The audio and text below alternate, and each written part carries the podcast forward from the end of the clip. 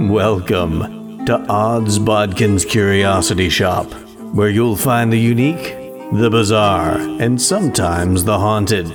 Feel free to look around, peruse the items, and never fear. There's nothing here that bites. Hard, anyway. ah, hello there. I'm glad to see you've returned to Odds Bodkin's Curiosity Shop. I am your shopkeeper, Chris Baker, and today we've got a peculiar item. This is new to the shop. If I take a look over here on the bookcase of fables, lost manuscripts, and forgotten tomes, let me pull out this selection. We've just got this in the shop. It is a book of short stories, but not just any short stories, these are horror stories. And not just any horror stories, of course. I always enjoy horror stories that are very regional. Every section of the world, every region of the world has their own particular set of fables and tall tales and campfire stories of things that go bump in the night. But this book of stories in particular is a continuation of another book we talked about not too long ago. And these short stories are from a particular region of the American kind. So let's pull out the mutoscope and take a look at season two of American Horror Stories.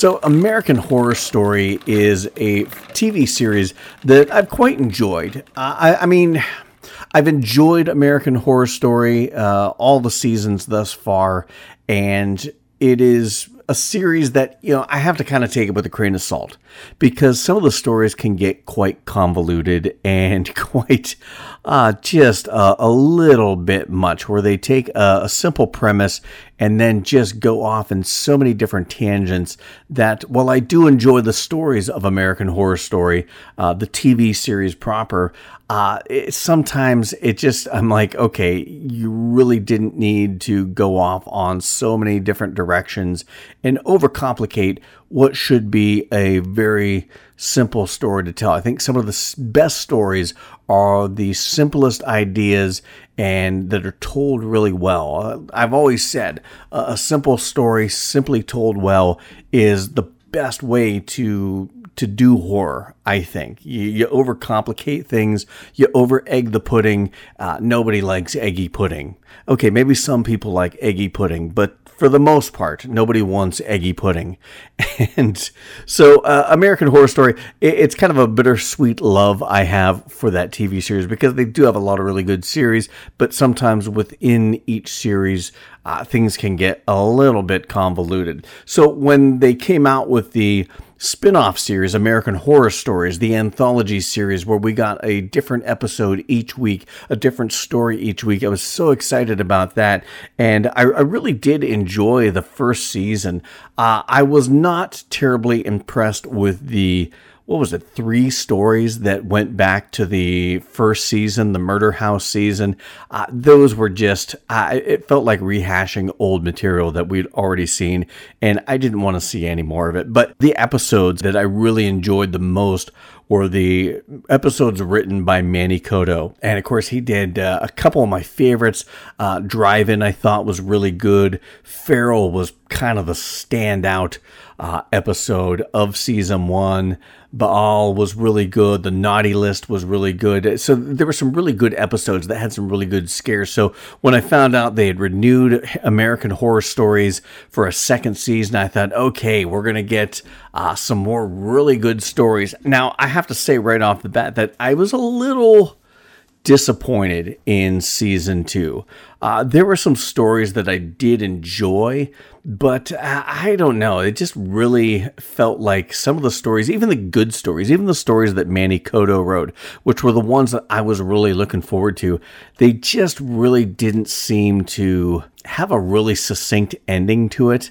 Uh, I think probably one of the biggest problems I had were some of the endings, but we're going to kind of break down each episode briefly. I don't want to linger too long on each episode, but uh, I do want to talk about uh, each episode, what I thought of it, uh, some of the some of the things I liked about it, some of the scarier episodes. I'm going to talk about them. So uh, we're going to kick off with the episode I thought was a perfect way to start the second season of American Horror Stories. It was called Dollhouse, and this was a Manny Coto written short story. This doll maker, Van Wirt, played by uh, the incomparable Denis O'Hare. This guy just uh, does such fantastic work on this series, and he's always such a flamboyant actor, and he's just plays things with such pizzazz that he, he can't help but steal scenes whenever he's on the screen.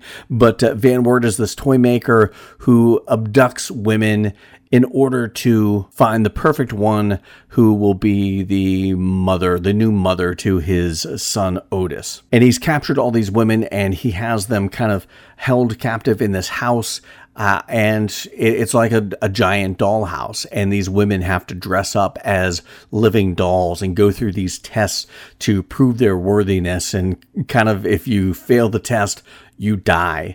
And it just, I, I, think one of the things I really liked about it was the tension that this whole episode built around these tests and who was going to fail. And we have this one character that we're kind of following, uh, Colby. And is she going to fail? We think, well, you know, if she's going to be the last one standing, she's going to be really good at these tests. And it turns out she's not so good.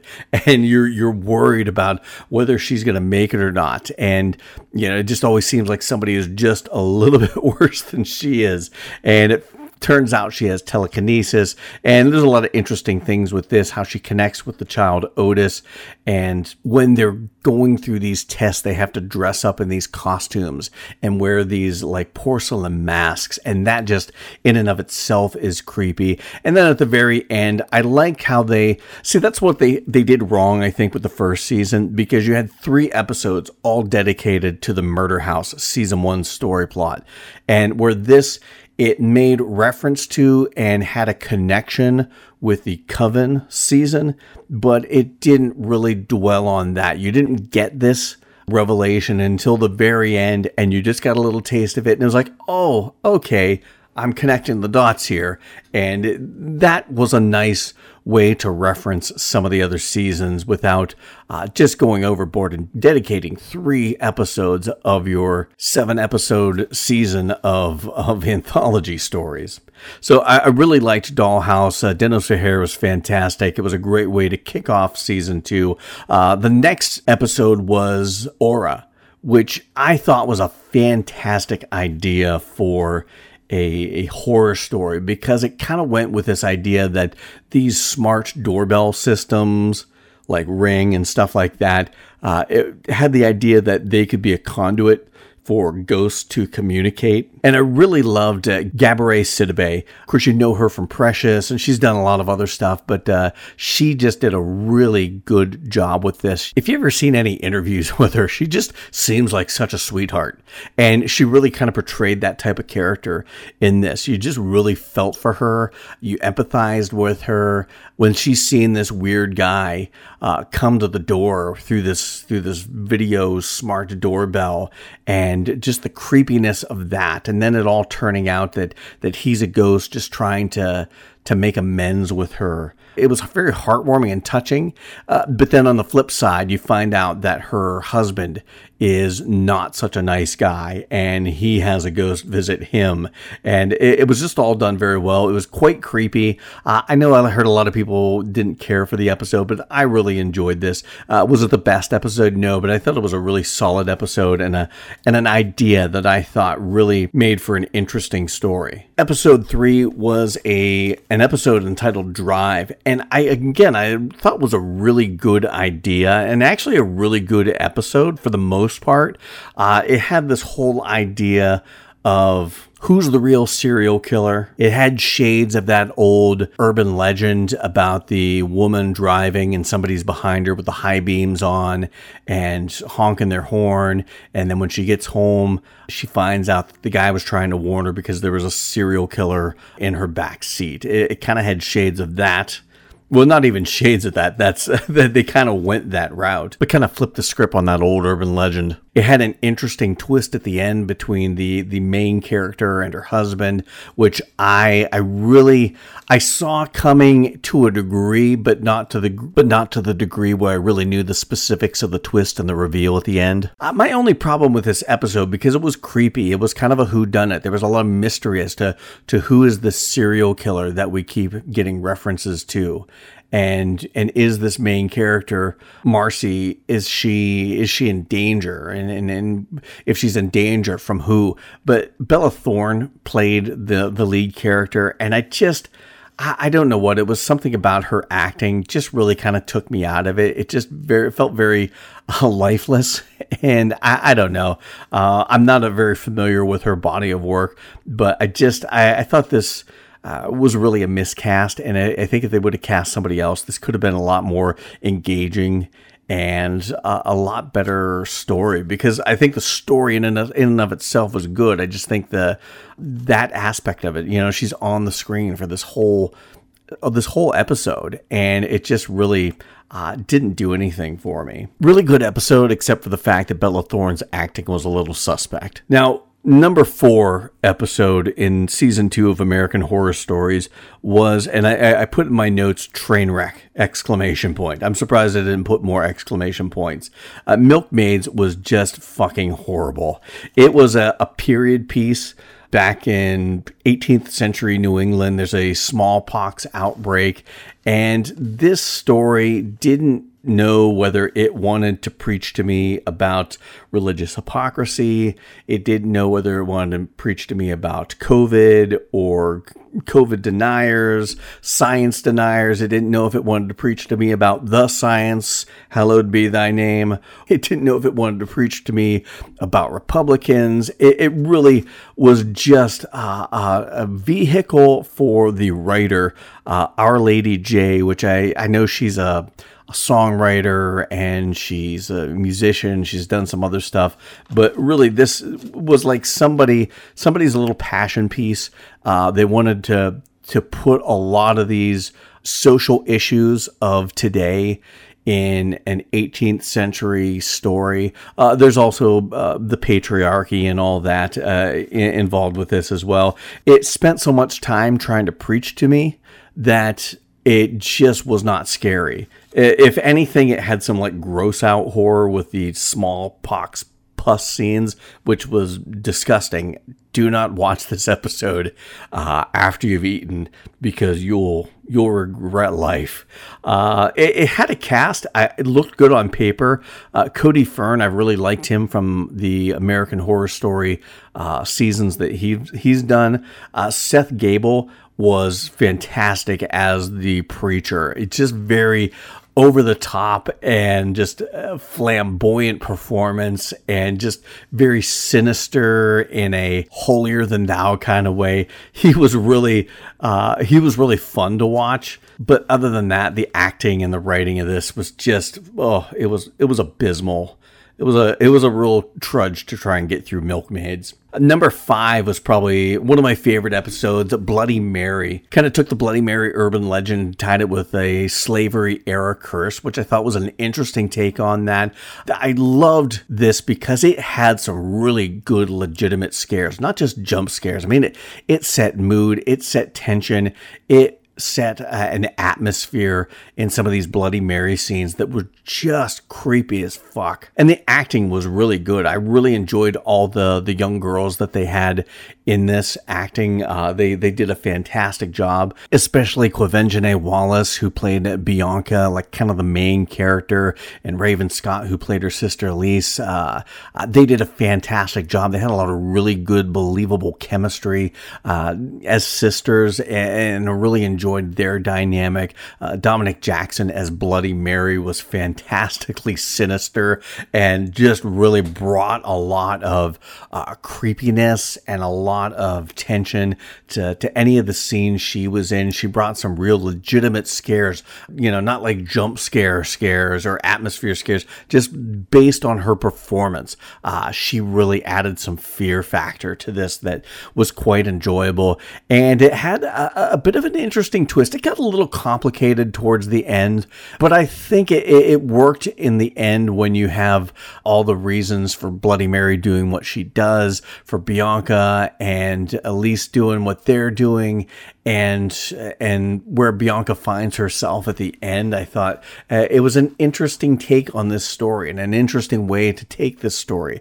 And uh, the writer Angela L. Harvey, I think, did a fantastic job in this. I really enjoyed this one. Again, probably next to one of the stories we're going to talk about coming up here towards the end of the season. Uh, this and that were probably two of my favorite episodes. Episode number six was Facelift, starring uh, the incomparable Judith Light, you may remember her from Who's the Boss, and I mean she's been on TV and film for for decades now, and she's actually going to be in the horror film with Ralph Fiennes and uh, just a ton of of stars. Uh, the menu, she's going to be in that coming up, so I can't wait to see that. But this was a, an interesting story because it really had a lot to say about things going on in society today that have been going on for decades.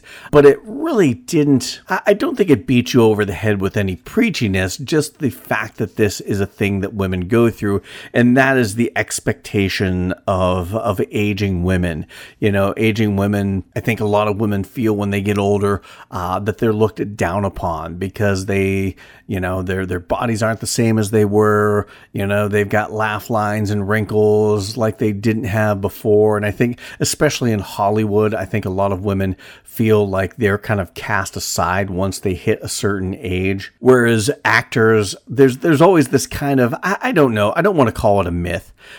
uh, because older men, when they reach a certain age, they become more quote unquote distinguished looking. And and while that is true, you know, you got a lot of the the guys that get older, the the Richard Geres and the George Clooney's, and you know all these older actors that uh, get the salt and pepper hair, and they're still getting big lead roles and stuff like that. But for every George Clooney and Richard Gere out there, there are uh, guys like me that just get fat and bald. So I, I, think it's a little bit of a misnomer to say that men age and get distinguished because not all of us feel very distinguished. But especially in Hollywood, like I said, there's this kind of uh, expectation of women to uh, do what they have to to stay looking a certain age. And this this episode really kind of addresses that. Uh, Judith Light is an older woman, and she wants to be able to to look like her uh, dreamboat next door neighbor's new girlfriend who looks like she's, you know, 20 years younger than she really is. So she goes to a place that deals in, well, allegedly deals in that sort of thing. Uh, it's not a plastic surgery thing. They don't really go into details of what's going on at this place, only that she is going to be perfect for it. And we get a little bit of a teaser. If you haven't seen it, there's a bit of a teaser as to what's to come uh, in a painting, but she undergoes this procedure and is all wrapped up. And when she's all wrapped up in these bandages, uh, I just got a lot of good night mommy vibes, but but that didn't really have anything to do with it. It just was kind of a, an aesthetic thing. But when we find out when she is finally unveiled uh, at this big, uh, big party, we'll say. Uh, the results are shocking and frightening, and it's a bit of body horror. And when we find out why she is transformed into what she is transformed into, the the prospect of that is frightening. Now, how it plays out from there was a little lackluster. Uh, I didn't really get a sense. I got a sense of fear from Judith Light. I just didn't get the feel that she was running for her life from this. And and I, I don't know how you know if if it was just from a physical performance standpoint, maybe they could have got a stunt double to to make it really feel like she's running for her life. She's a lot of stumbling and and wandering around. It it, it kind of missed the mark there, but the but the whole idea of it was really good. Now there is a bit of a of a reveal with her stepdaughter that felt a little forced and like a little too much. Like you didn't have to do this to make this story scary. It was a twist that I don't know, just felt a little superfluous. So I, I wasn't really big on the twist with the stepdaughter, but all in all, I enjoyed this episode. Again, another Manny Coto written episode, which was was really good episode number seven, probably one of my favorite episodes, uh, called Necro, written by Crystal Lu. Uh, it was a fantastic episode about this uh, this mortician Sam, and she has this fixation with death. Her mother was killed as a as a baby, and she's just had this real weird relationship with death and and then she meets a guy who uh, seems to have that same fascination with death that she does, and they bond over that until he pulls a kind of a, a sick joke, but no more sick than what she does uh, during this joke, which kind of ruins her life, and then the ending kind of uh, they they reconcile and they're going to spend the rest of their lives together. Uh, it, it, was just such a, a, great idea, an interesting take on it. I was expecting the whole time for this this guy that she's working with, Charlie, to to find out that he was actually dead. They didn't do that, which it would have added an interesting supernatural twist to it. But I think it was far more disturbing that he wasn't dead and she still did what she did. and uh, given the circumstances. And it was just a, a really grisly and bizarre, and uh, it just had some unnatural of uh, tones to it. And then the ending felt very much felt very Tales from the Crypt. Uh, I really dug that about it. So Necro had to be one of my favorite episodes, if not my favorite episode of this season. And coming in at number eight on the episode list was Lake, which this was a an episode of American Horror Stories that I wanted to like more than I actually did. It starred Alicia Silverstone, which Alicia Silverstone, I hadn't seen her in anything for quite some time. So to see her now uh, I'm, you know, back in the 90s when she first kind of broke out, she always played the teenager. And now she's in her mid 40s and now she's playing the mom. And it was just really kind of weird after not seeing her in much, uh, at least nothing that I've watched. Uh, to see her playing a mom now, it just it made me feel old. So, but she looks great, and and she did a good job with this. Uh, some of the acting in this was a little uh, a little weak, and not Alicia Silverstone. I thought she did a fine job. Just there was some acting. The the father, he didn't do it for me. The the daughter didn't do it for me. She just, eh, I, I just never got any real believable emotion from her. But there's this son who actually did do a good job. I, I, can't remember the name of the the young man who played the son, but he ends up accidentally drowning in this lake in front of his sister, and it's under suspicious supernatural circumstances. Uh, something grabbed him and pulled him pulled him down. And Alicia Silverstone and her daughter are going to investigate this and find the body that was never recovered and we find out that the father is relatives to nefarious people and bad people that uh, flooded this town to build this dam and and create this lake that killed a lot of people and and he gets his comeuppance. And it really turned into kind of like a the fog meets night of the living dead sort of scenario but it wasn't directed well. You had some of the ghouls that came up from the lake holding the mother and daughter back and and while they took off the father. And it just seemed kind of lame uh, they're crowd surfing him into the water. Just uh, I, I just i like the idea of this. I liked where the story was going.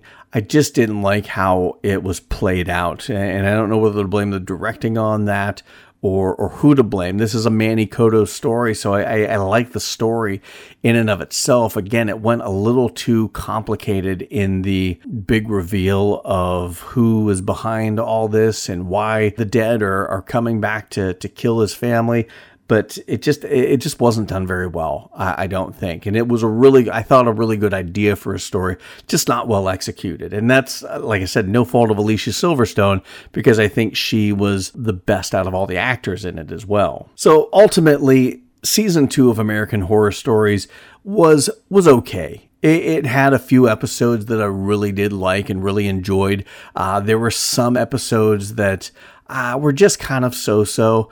Uh, like I said, they, some of the endings got a little too complicated and a little too convoluted. And then there's that godforsaken milkmaid episode that was just fucking awful. so, American Horror Stories, uh, the first season, I-, I loved most of it, except for those murder house episodes. Uh, there were a lot of really good episodes in that.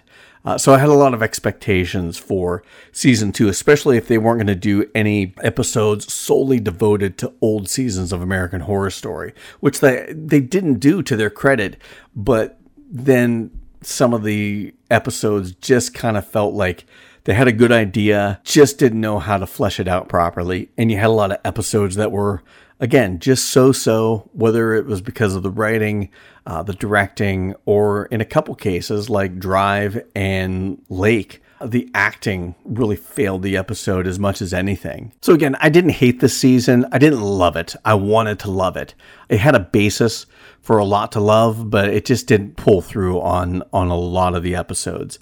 I'm hoping they're going to get a, a, third season out of this because I really do like the idea. I like, like I said, there are, there were a lot of good episodes in season one. There were a couple really good episodes in season two. There was like a few episodes with a lot of great potential in season two.